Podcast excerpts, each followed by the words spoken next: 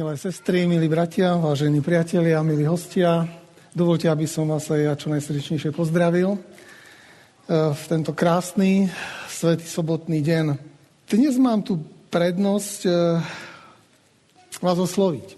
Ako by ste povedali, keby som vás privítal, srdečne vás zdraví, milí laudičania, drahí laudičania. Čo by to s vami spravilo? Tak nejak vnútri cítime, že chceme byť e, všetkým iným len nie Laudičanmi. Ale či chceme alebo nechceme, tak sme. Sme Laudicea. Podľa zjavenia 3. kapitoly patríme do obdobia tej církvy, ktorá je v Biblii nazvaná Laudicea. E, keď si zoberiete od toho roku 1850 až dodnes, jak e, to je to zhruba obdobie, kedy tá církev existuje, no tak, tak sme to my, ktorí žijeme v tejto dobe Laudicei. Nie len my, ale aj ostatné kresťanské církvy. A keď sa zoberie, či chceme alebo nechceme, proste žijeme v tom 21. storočí. A sme tým svojím spôsobom postihnutí, či v dobrom alebo zlom. Len si zoberte za toto obdobie, ako radikálne sa zmenil svet jak strašne sa zmenila od roku 1850 doprava. Dovtedy koň, voz a dnes triskové lietadla. E, komunikačné prostriedky. To keď prišiel drotár ešte pred 50, 70 rokmi e, na dedinu, tak sa ľudia niečo dozvedeli od neho, pretože on stále chodil krížom krážom možno. Dnes je to niečo neporovnateľné. My žijeme, či chceme alebo nechceme, žijeme v zvláštnej dobe. Žijeme v dobe naozaj obrovských informácií a jak už e, brat Stanko v sobotnej škole povedal, tie informácie nás zaplavujú. A my nemáme možnosť kontrolovať, či sú to pravdivé alebo nepravdivé. Dnešná doba nám ponúka neskutočné možnosti. K dobrému, ale aj k zlému. Sme ľud Laudice, ľud žijúci v tej zvláštnej dobe a teda podľa Biblie máme aj akési vnútorné právo si povedať, no čo nám chýba, však máme všetko. Zvlášť my, ktorí sme v tomto akoby požehnanom kúsku sveta, že nevieme, čo sú to ťažké zemetrasenia, silné tsunami, obrovské morové zákazy a nákazy. Proste máme, máme sa veľmi dobre. Máme stravu, nevieme, čo je to hlad, e, máme zdravotné zabezpečenie, sociálne zabezpečenie, máme strechu nad hlavou. Pokladáme to za normálne, že patríme medzi 2% ľudí na tejto planete, ktorí majú neskutočné požehnanie. Ale my sa pozeráme na tých, ktorí majú ešte väčšie. A tak sme niekedy nespokojní. Ale to, čo je o nás napísané a na to sa chcem zvlášť zameriať, pretože aj ten dnešný program, tá naša dnešná téma e, Kristus, naša spravodlivosť. Neviem, či ste si to všimli na tom plagátiku, ale má to byť moto dnešného dňa. Kristus, naša spravodlivosť. A to je naozaj samotné jadro, samotná podstata jak trojanielského posolstva, tak posolstva ospravedlenia zviery, tak samotné jadro evanielio. Evanielia ako takého. Kristus, naša spravodlivosť. Táto téma je aj ústrednou témou e, rady, ktorú dáva pán Ježiš nám, Laodicejskej církvi. A je dobre si uvedomiť, že to je rada, ktorá je daná mne, každému jednomu z nás. A nie len mne, ale aj mojim susedom a mojim známym. Proste ľuďom, ktorí žijú v tejto zvláštnej zvláštnej dobe. Pán Boh má pre nás radu. Je zaujímavé, keď študujete všetky listy a rady pána Ježiša všetkým církvam, tak my sme veľmi špecifická církev v zmysle rady, ktorú nám pán Ježiš dá. Posledné dva mesiace veľa uvažujem nad práve tým posolstvom, ktoré pán Ježiš dáva do našich dní a dáva to do každého nášho osobného života, do každej rodiny. Čo to prakticky znamená tá rada Laudicei? Teraz sa nechcem zaoberať tými výčitkami, ktoré má voči Laudicei, že vlastne ani nevie, že nevie. Pretože si myslí, že má všetko, tak ako, ako my si myslíme, že naozaj máme. Dokonca máme už toľko, že nepotrebujeme chodiť do zhromaždenia, alebo doma si pustíme internet a, a na čo ísť. Prečítam si knihu, akú chcem, vypočujem si kázeň, ktorú chcem. No som bohatý. No kto mi ešte čo môže povedať? Prosím vás, vy, ktorí už chodíte 10, 20, 30 rokov do zhromaždenia, akú novú kázeň ešte chcete počuť? Aké nové myšlienky, bombastické, čo ste ešte nepočuli? Neviem, či ešte niečo Pán Boh také úžasné, informatívne má pre nás pripravené, čo sme ešte nepočuli. Skôr ma oslovuje tá hĺbka, ktorú len tak prechádzame. Ideme po povrchu. Ideme po aktualitách. Stále niečo nové, niečo zaujímavé, niečo, čo tu ešte nebolo. Napriek tomu Pán Boh chce, aby sme išli hlbšie. Oveľa, oveľa hlbšie. A tak keď sa pozriete na ten odkaz, ktorý dáva Laudicei, okrem tých výčitok, kde hovorí, áno, ja, on nevytýka nám, že sme zlí ľudia, že sme neveriaci, že sme bezbožní. On, tí vládličania sú dobrí ľudia, ani dobrí, ani, teda ani príliš super, ale ani príliš zlí. Taký akurát, taký vlážny. Proste. Ale aj pre tých vlážnych, ktorí, o ktorých hovorí, že sú na vyplutie pre ňo, má radu. A iným církvam nemá takú radu, jakú má práve, jakú má práve Laudicei. A vy to veľmi dobre viete. Tam radí, aby sme si od neho kúpili tri veci. Viete, ktoré sú to tri veci. Veľmi dobre ich poznáme a už x krát sme o tom uvažovali. Zlato, prečistené v ohni, biele rúcho a kolírium mas. A práve to v strede, to biele rúcho je niečo, o čom chcem spolu s vami trošku viac uvažovať, pretože Kristus, naša spravodlivosť, biele rúcho Kristovej spravodlivosti, ospravedlnenie zviery, to je niečo, čo by nás malo charakterizovať. To je niečo, čo má Pán Boh pre nás pripravené. A všimnite si, že ani jedna z tých troch vecí nesmie chýbať. Ani viera, teda zlato prečistené ohni je viera, no, ktorá prešla skúsenosťami. Viera, ktorou príjmame tú Božiu milosť, Božiu záchrannú zväzť, ospravedlenie zviery. Biele rucho, ktoré si máme obliecť, je Kristová dokonalá spravodlivosť. Je niečo, čo nestačí len obdivovať. Nestačí len o tom vedieť. Nestačí len o tom hovoriť. My si to máme obliecť. Čo to znamená, že si to máme obliecť? Radím ti, kúp si odo mňa, aby sa neukázala hanba tvojej nahoty. Ty si to musíš obliecť. Ak si to neoblečieš, zostaneš nahý, aj keď to budeš úžasne obdivovať.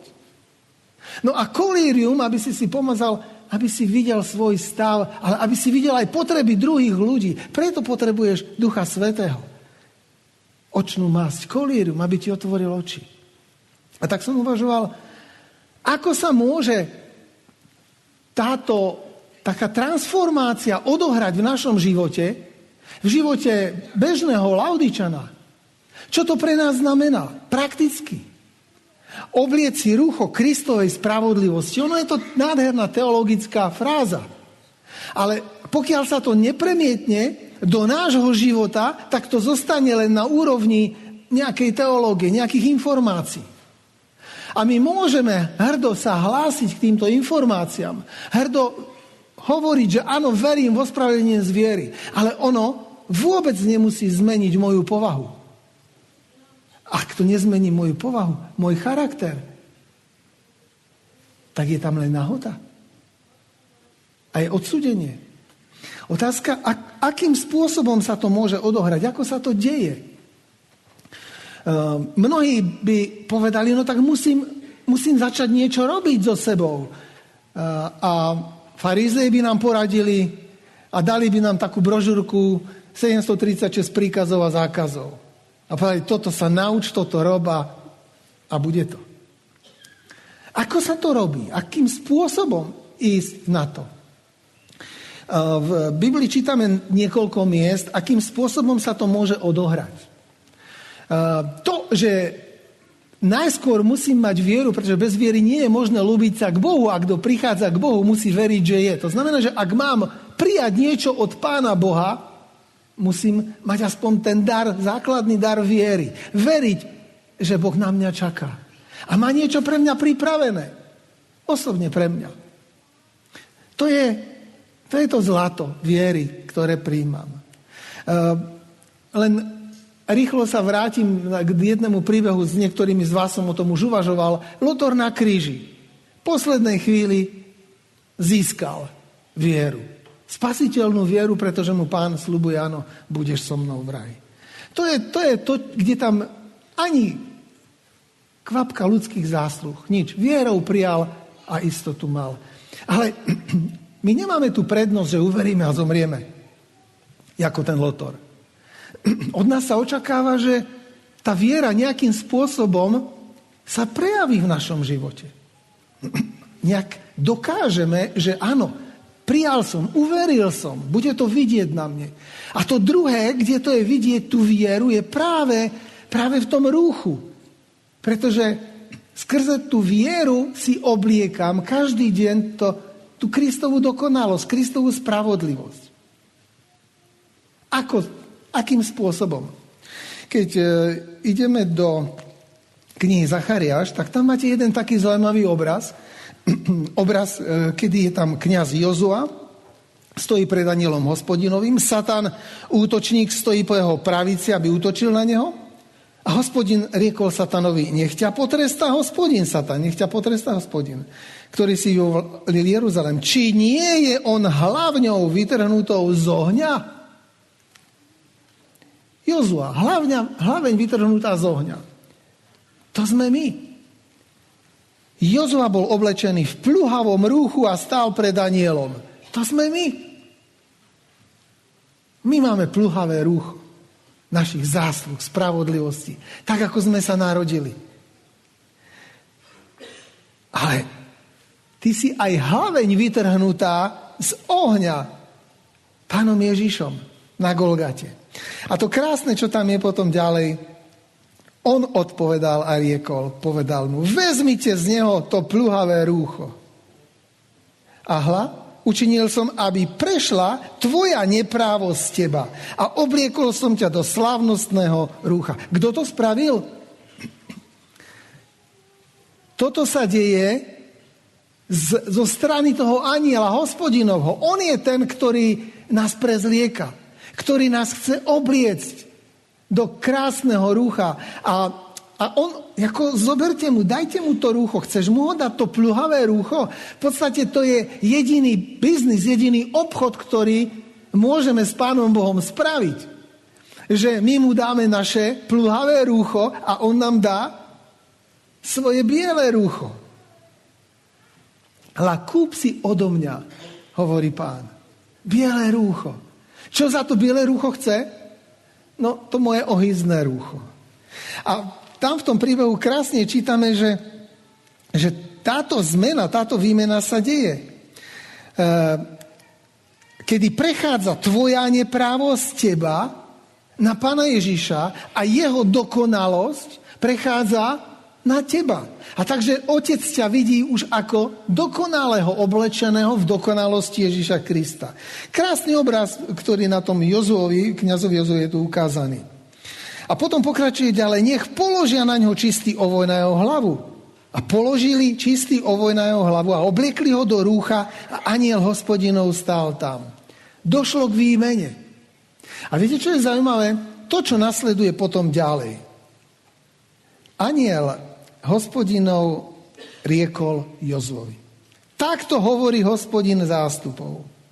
Ak budeš chodiť po mojich cestách, ak budeš strážiť moju stráž, vtedy budeš aj ty súdiť môj dom a budeš strážiť moje dvory a dám ti, aby si chodil medzi týmito, ktorí tu stoja. Viete, čo je na tom zaujímavé? Že Jozua nemá podmienené to rúcho, ten ovoj, ten dar od Pána Boha, nemá podmienené tým, aby strážil Božiu stráž, súdil dom, strážil dvory. Proste to prichádza až potom. Rozumiete? To prichádza až potom. Až keď je vyzbrojený alebo oblečený do rúcha krásnej spravodlivosti a dokonalosti Kristovej, potom Pán Boh od neho očakáva, že bude, čo bude robiť? Chodiť po jeho cestách. Potom dokáže chodiť po jeho cestách. V tom pluhavom ruchu by to nedokázal. Až potom. Potom dokáže strážiť jeho stráž a respektíve dodržiavať Božie prikázania, nariadenia. Vtedy budeš aj ty súdiť môj dom, bude mať tú múdrosť Božiu. Strážiť moje dvory a dám ti, aby si chodil medzi týmito tu, medzi tými dokonalými anielmi. Až potom. Nie naopak. Žiadna podmienka v zmysle, ak budeš dobrý, tak budeš mať cucu. Ak budeš zlý, tak budeš mať bac, bac. Tak ako my vychovávame naše deti niekedy. Musíš vierou prijať ospravedlnenie zviery a potom sa očakáva, že sa to prejaví v tom, že budeš poslúchať, že budeš z lásky robiť niečo. Keď zoberiem druhé podobenstvo, ktoré o tom obliekaní a vyzliekaní rúcha, teda Kristovej spravodlivosti, pretože on jediný je tá naša spravodlivosť, je, nachádzame v tých podobenstvách pána Ježíša. Poznáte o kráľovskej hostine, Podobenstvo o svadbe, poznáte to veľmi dobre. Tak tam je tiež, král pripravil rúcho, ktoré sa hodilo každému teda na jeho mieru. V čom bol problém v tom podobenstve? Spomínate si niečo? Na niečo? Že tam okrem tých hostí, ktorí mali to rúcho, ktorého, ktoré mohli mať, bol tam jeden, ktorý ho nemal. Ja si pamätám, že sme pred manželkou asi pred desiatimi alebo 12 rokmi raz boli v Indonézii a boli sme tam pozvaní na takú obrovskú svadbu. 3000 hostí tam bolo, e, nejaký monarcha sa tam proste ženil, úžasná svadba, prvýkrát sme na tom boli. A čo, čo sme si tam tak zvlášť všimli, že tam tí pozvaní hostia, tí najbližší a tá rodina mali všetci rovnaké rúcha. Všetci rovnaké rúcha, rovnaké rúcha rodina nevesty a rovnaké rúcha e, tá rodina ženicha. Proste, a nám to hneď evokovalo tento príbeh. Král prichádza na svadbu, má tam, všetci majú rovnaké rucho, až na jednoho, ktorého tam nachádza a ten nemá to, čo mal mať. Pýta sa, ako je to možné, ako si sa sem dostal, že nemáš svadobné rucho. Biblia hovorí, že on zanemel. Nemal vyhovorky. Pretože vedel, že ho mohol mať, že mal to pripravené. E, tá reakcia, žiaľ, je hrozná. Ako je možné, že nemal to rúcho, keď ho mohol mať? Keď ho mal pripravené? Keď to rúcho bolo tak ušité na mieru, že si ho mohol zobrať. Keď som e, čítal e, k tomuto podobenstvu niečo bližšie, e, našiel som jeden citát v knihe Kristové podobenstva, kde je o tomto prezliekaní a obliekaní rúcha povedané niečo veľmi konkrétne. Eh, je tam napísané, že Ježiš Kristus svojou dokonalou poslušnosťou umožnil každému zachovávať tieto prikázania. Umožnil každému zachovať tieto prikázania. A potom je tam napísané, že ak sa odovzdáme Kristovi, aby nás prezliekal, a teraz všimnite si, že čo sa vtedy deje prakticky. Tam čítame, naše srdce sa spojí s jeho srdcom možná emócie. Naše srdce sa spojí s jeho srdcom. Naša vôľa splinie s jeho vôľou. Rozhodnutia. Naša mysel sa zjednotí s jeho myslou a naše myšlienky sa mu podriadia. Čo sa teda deje? Žijeme teda jeho životom. A sestra Ajtová tam píše, tým si vlastne obliekame rúcho Kristovej spravodlivosti. Toto je najkrajšia definícia, ako som našiel na to, ako sa oblieka rúcho Kristovej spravodlivosti. Tým si vlastne obliekame rúcho Kristovej spravodlivosti. Keď sa hospodín na nás potom pozrie, neuvidí šaty z figového listia, ani nahotu a ošklivosť hriechu, ale rucho Kristovej spravodlivosti, ktorým je dokonalá poslušnosť Božieho zákona. Rúcho Kristovej spravodlivosti to je dokonalá poslušnosť Božieho zákona. Kto to dokázal dokonale poslúchať Boží zákon? No jedine Pán Ježiš Kristus. A on nám toto chce sprostredkovať. On nám toto chce darovať. On chce, aby to bolo niečo, s čím sa stotožníme. Vo svojom srdci, vo svojej mysle, vo svojej vôli zjednotíme sa vo svojich myšlienkach práve s týmto. Takže budeme jedno srdce, jedna mysel s ním a sekundárne aj jeden s druhým. Budeme sa nutne jeden na druhého podobať v tomto uvažovaní, v tomto cítení, v tomto myslení. Budeme po tých istých veciach túžiť, tie isté veci milovať. Na inom mieste sa dočítame, že toto sa nutne prejaví v našich skutkoch. Nebudeme môcť robiť to, čo sme robili, keď sme mali oblečené to plúhavé rúcho. Nutne tie skutky budú vyzerať ináč. A potom podľa, podľa tých skutkov sa prejaví, ukáže naša povaha, náš charakter. A tá naša povaha náš charakter je vlastne obrazom toho rúcha, ktoré sme si obliekli. Preto je tak strašne dôležité, aby sme rozumeli tejto veci, pretože nie je to dané len pre nás, ale toto máme posunúť aj ľuďom, ktorí okolo nás žijú v iných cirkvách takisto majú sa stretnúť s Božou povahou v našom živote a majú po nej zatúžiť. Zvestovať Krista, jeho dokonalosť a spravodlivosť nemôžeme verbálne, slovami, len slovami. Ale hlavne tým rúchom, oblečeným rúchom Kristovej spravodlivosti. Hlavne našim charakterom, našou povahou. Ten citát je úžasne, úžasný, pretože ide do hĺbky, do praktických vecí. Čo to znamená? Ľudia budú súdení podľa svojich skutkov, pretože v nich sa prejavuje naša povaha. A rovnako tam sa dá aj poznať práva viera. To sa dočítame v tej knihe Kristové podobenstva. Áno, sú pripravené, nám sú pripravené spravodlivé skutky, skutky spravodlivých. To je to, čo príjmame vierou. Uh, Satan tvrdí, že, že človek nie je schopný zachovávať Božie prikázania. Od začiatku to tvrdil a tvrdí to až do dnes. Má pravdu? Má pravdu. Z vlastných síl nikto z nás nedokáže zachovávať Božie prikázanie. V tom má sa tam pravdu.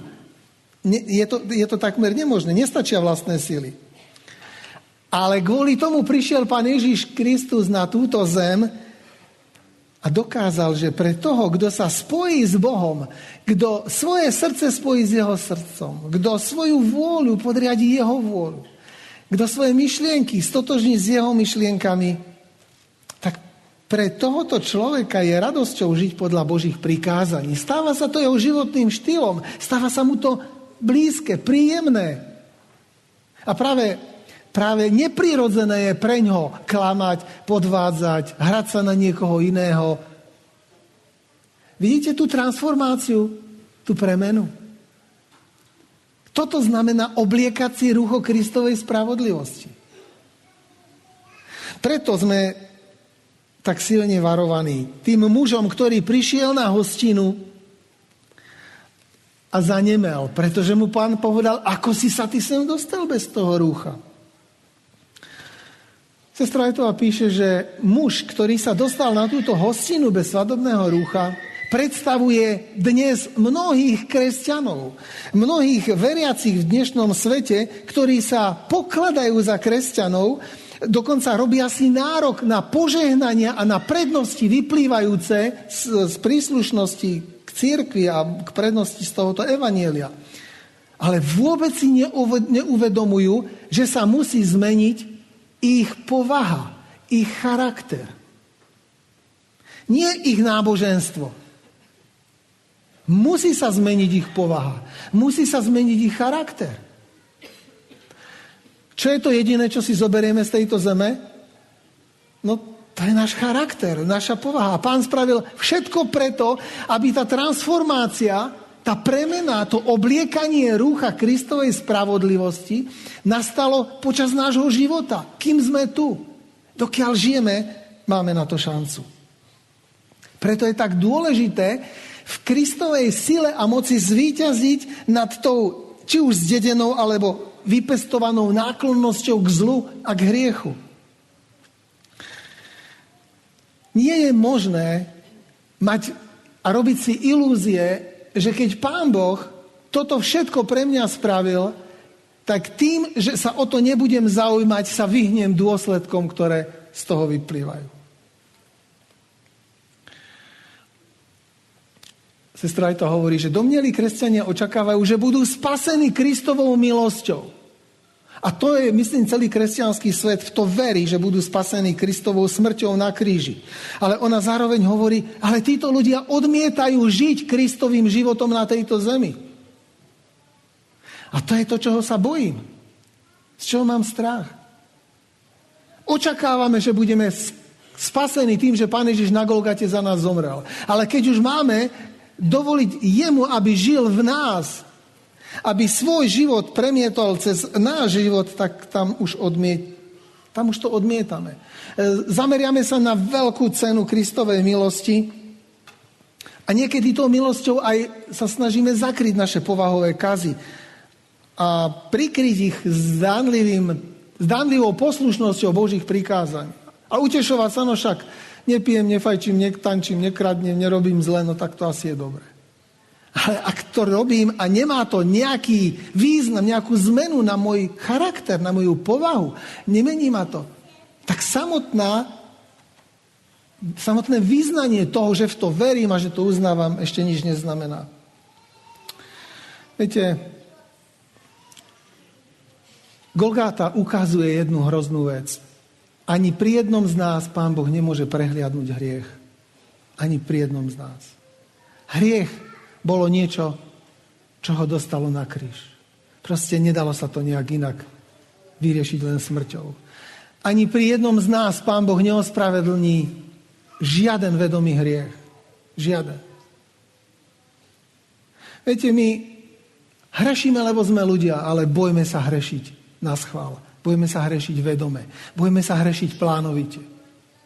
To je sebevražda. Ak máte v živote nejaký hriech, nejakú oblasť, kde viete, že hrešíte, spravte všetko preto, aby, aby vás Pán Boh z toho vyslobodil. Aby ste to nemuseli robiť. To je duchovná sebevražda. Keď sa vám to podarí, keď vás Pán Boh oslobodí zo všetkých vedomých hriechov, aj tak budete mať ešte výčitky svedomia, pretože budete hrešiť nevedomky, nechtiac, neplánovite. Ublížite z ľudskej slabosti aj druhým. A pán, pán okamžite, ak to vyznáte, okamžite pán Boh opustí a očistí. Teda periete to svoje rúcho a bielite ho potom, pretože aj keď si oblečiete tú Kristovú dokonalosť, to ešte neznamená, že vám tam neprskne z vášho správania, z, vaš, z vašich vzájomných vzťahov, niečo, čo nechcete, čo neplánujete, čo si nepripravujete. Stane sa, zrešite. Ale môžete okamžite prať, bieliť to rúcho v krvi Kristovej. Beda však, ak máte plánované hriechy. Ak viete, že idete robiť niečo, čo by ste nemali, čo nereprezentuje Krista a idete to robiť vedomé, Odsudzujete sa k väčšnému zahynutiu. Hrešite proti Duchu Svetému. Biele rucho Kristovej spravodlivosti musí zostať biele. Na svadobnú hostinu sme pozývaní v tomto bielom ruchu. Nikto tam nemôže ísť v ohyznom ruchu. Je to vylúčené. Ak nebudeme chcieť pohľade na Golgatu e, vzdať sa svojich návykov a zmeniť svoju povahu, teda nechceme vlastne odložiť zo seba, vyzlieť zo seba to rúcho vlastných snách a spravodlivosti a oblieť si to jeho rúcho, tak, tak nemáme šancu proste. Nemôžeme to nejako inak spraviť a nikto druhý to za nás nespraví. Žiaľ, že o tomto človeku je napísané, ktorý mal to rúcho svoje vlastné a nemal to rúcho biele, že podľahol lakomstvu. Svoje záujmy miloval viac ako Boha. A to je, to je niečo, čo nám hrozí, že nedovolíme obliec to rucho Kristovej spravodlivosti, to biele rucho, že kvôli tomu, že podľahneme lakomstvu a svoje záujmy uprednostíme pred Božie, Božie záujmy. Túžim potom, aby sme my, ako adventisti 7. dňa, prežili a prežívali dennodenne túto skúsenosť, aby ľudia na nás videli, že sme naozaj najláskavejší, najpokornejší, najslušnejší ľudia, s ktorými sa stretli. Že sme ľudia, ktorí, ktorým záleží na nich, hoci sú oblečení v tom pluhavom rúchu. Hoci vidíme to ich pluhavé a zašpinené rúcho. Napriek tomu oni majú skúsenosť a mali by mať skúsenosť s nami, že sme tí najtolerantnejší, najsúcitnejší a najláskavejší ľudia, s akými sa stretli. Ak nebude takýmto spôsobom konaná naša evangelizácia, všetko ostatné je zbytočné. Ľudia nebudú rozumieť, čo hovoríme. V dnešnom veku informácií, kedy každý z nich, prosím vás, má takú hračičku, kde si nájde všetko, čo chce, kde naozaj povieš, že ja som dosť bohatý, mám všetko, čo ešte mi chceš ty povedať. Dnes ľudia nebudú počúvať na to, čo im chcete povedať. A aj keď tak majú svoje predsudky a budú na vás pozerať cez prsty. Ale nevyhnú sa vašej povahe, vášmu charakteru. Aký ste, kto ste, ako sa k ním správate proste. Tomu sa nebudú môcť vyhnúť. Musia s tým niečo spraviť.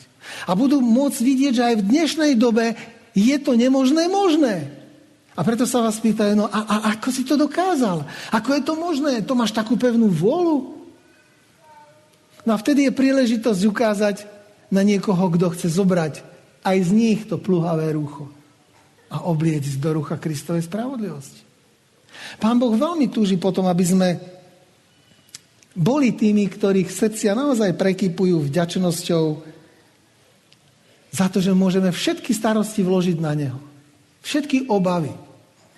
Môžem, že sa naozaj môžeme tešiť a ľudia by to mali na nás vidieť, že sme synovia a céry nebeského Otca. Že už viac od Pána Boha nemôžeme dostať, ako sme dostali. Čo ešte viac by nám mal dať, keď dal to najcenejšie, čo mal?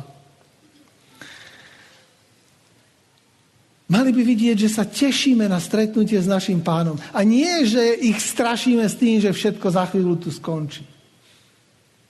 Mali by sme byť naozaj tí, ktorí, jak je písané v Tranielskom posolstve, že ani letiaci prostredkom neba mal väčšie evanielium, mal radostnú zväzť, mal niečo, čo tých ľudí potešilo. Enormne ich to potešilo. A nie vystrašilo, a nie paralizovalo. A znechutilo. V samotnom jadre trojanielského posolstva je ospravedlnenie zviery, je učenie Kristovej spravodlivosti. E, sestra Rajtová píše o, a to je, to je dobré, aby sme si to uvedomili v tom citáte, pretože tam je jasne napísané, že, e, že jadrom trojanielského posolstva je posolstvo ospravedlnenia zviery. Niektorí sa ma pýtali, a písali mi, či posolstvo o ospravedlení zviery je posolstvom tretieho aniela. Odpovedala som, je to skutočné tretie anielské posolstvo. Skutočne tretie anielské posolstvo. Posolstvo o ospravedlení zviery. Kristus naša spravodlivosť. Na tomto rúchu není ani len vraj jediná nitka utkaná ľudskými zásluhami. To je dokonalé rucho Kristovej spravodlivosti. Ospravedlenie zvieria, tretie anielské posolstvo sú vlastne Kristovým evanielium, ktoré má byť zvestované tomuto svetu. Žiadne strašenie bu, bu, bu, ohni a v síre, ale ospravedlenie zviery. E, Apoštol Pavel Rimanom 1, 16 až 17 hovorí, evanielium, a má na mysli to, ktoré aniel mal na krídlach, ten posol. Evangelium je mocou Božou na spasenie každému veriacemu. Zjavuje sa v ňom zaiste spravodlivosť Božia, ktorá je z viery a vedie k viere. A poštol Pavel to mal naprosto jasno. Kristova spravodlivosť, ospravedlenie zviery. To je jadro tranielského posolstva, jadro posolstva Laudicei a je to samotná podstata väčšného evanielia. Je to niečo, čo máme zvestovať tomuto svetu. Ospravedlnenie, akým Pán Boh zachraňuje tento svet. Boží, Boží spôsob, ako Pán Boh premieňa slabých, hriešných, porazených mužov a ženy na silných, spravodlivých, výťazných kresťanov. A my musíme byť tými, ktorí reprezentujú takéhoto Boha. Musíme byť tí, ktorí vedia a majú istotu, že prešli zo smrti do života. Nehapkajú, keď sa ich niekto spýta, si zachránený? Nie si zachránený? Kúpil si si vieru e, od pána? Kúpil si si biele rucho? Kúpil si si očnú mas? Alebo nie? 100% istotu musíme mať v týchto veciach. Ak to chceme ponúknuť niekomu inému, musíme vedieť, že sme prešli zo smrti do života. Musíme vedieť, že sme sa dali zachrániť. Že sme sa dali obliecť anielom hospodinovi. Musíme mať 100% istotu v tomto. Pretože sme spasení nie preto, že my sme dokonali, pretože my nikdy nezhrešíme, pretože my sme perfektní, ale pretože máme dokonalého spasiteľa. Pretože máme perfektného vykupiteľa, ktorý nás oblieka do svojich zásluh, ktorý nám umožňuje výťaziť nad našimi slabosťami, nad našimi hriechmi, ktorý nás oslobodzuje od našich vedomých hriechov, od niečoho, čo nás držalo v otroctve. On to dokáže. Dokáže to cez také mizerné a biedné nástroje, ako sme my, ak mu v tom nebudeme brániť. Ak mu dáme našu vôľu, naše srdce, naše myšlienky. On to dokáže. A len tak sa budeme môcť stať skutočnými svetkami jeho evanielia, alebo toho, tej radostnej zvesti na tomto svete. Ako inak chcete pripraviť tento svet na druhý príchod? Ako inak chcete seba pripraviť? Pripravovať. Len tým, že príjmame rucho jeho spravodlivosti. Preto aj tá ústredná myšlienka Kristus, naša spravodlivosť, je niečo, čo by malo byť napísané kde? Na našich čelách. Biblia hovorí. Na našich čelách Kristus naša spravodlivosť. Tam to bude. Kristus naša spravodlivosť. Ani nitka ľudských zásluh. Ale skú, živá skúsenosť s Božou všemohúcou mocou. Ja vám želám, aby s tou myšlienkou Kristus naša spravodlivosť ste večer zaspávali a ráno stávali. Aby to bolo poznačené na každom vašom skutku, ktorý budete robiť. Každá myšlienka by mala ísť tým smerom. Kristus, naša spravodlivosť. Keď vám Pán Boh dá silu, vytrvalosť, odvahu a múdrosť touto cestou ísť. Amen.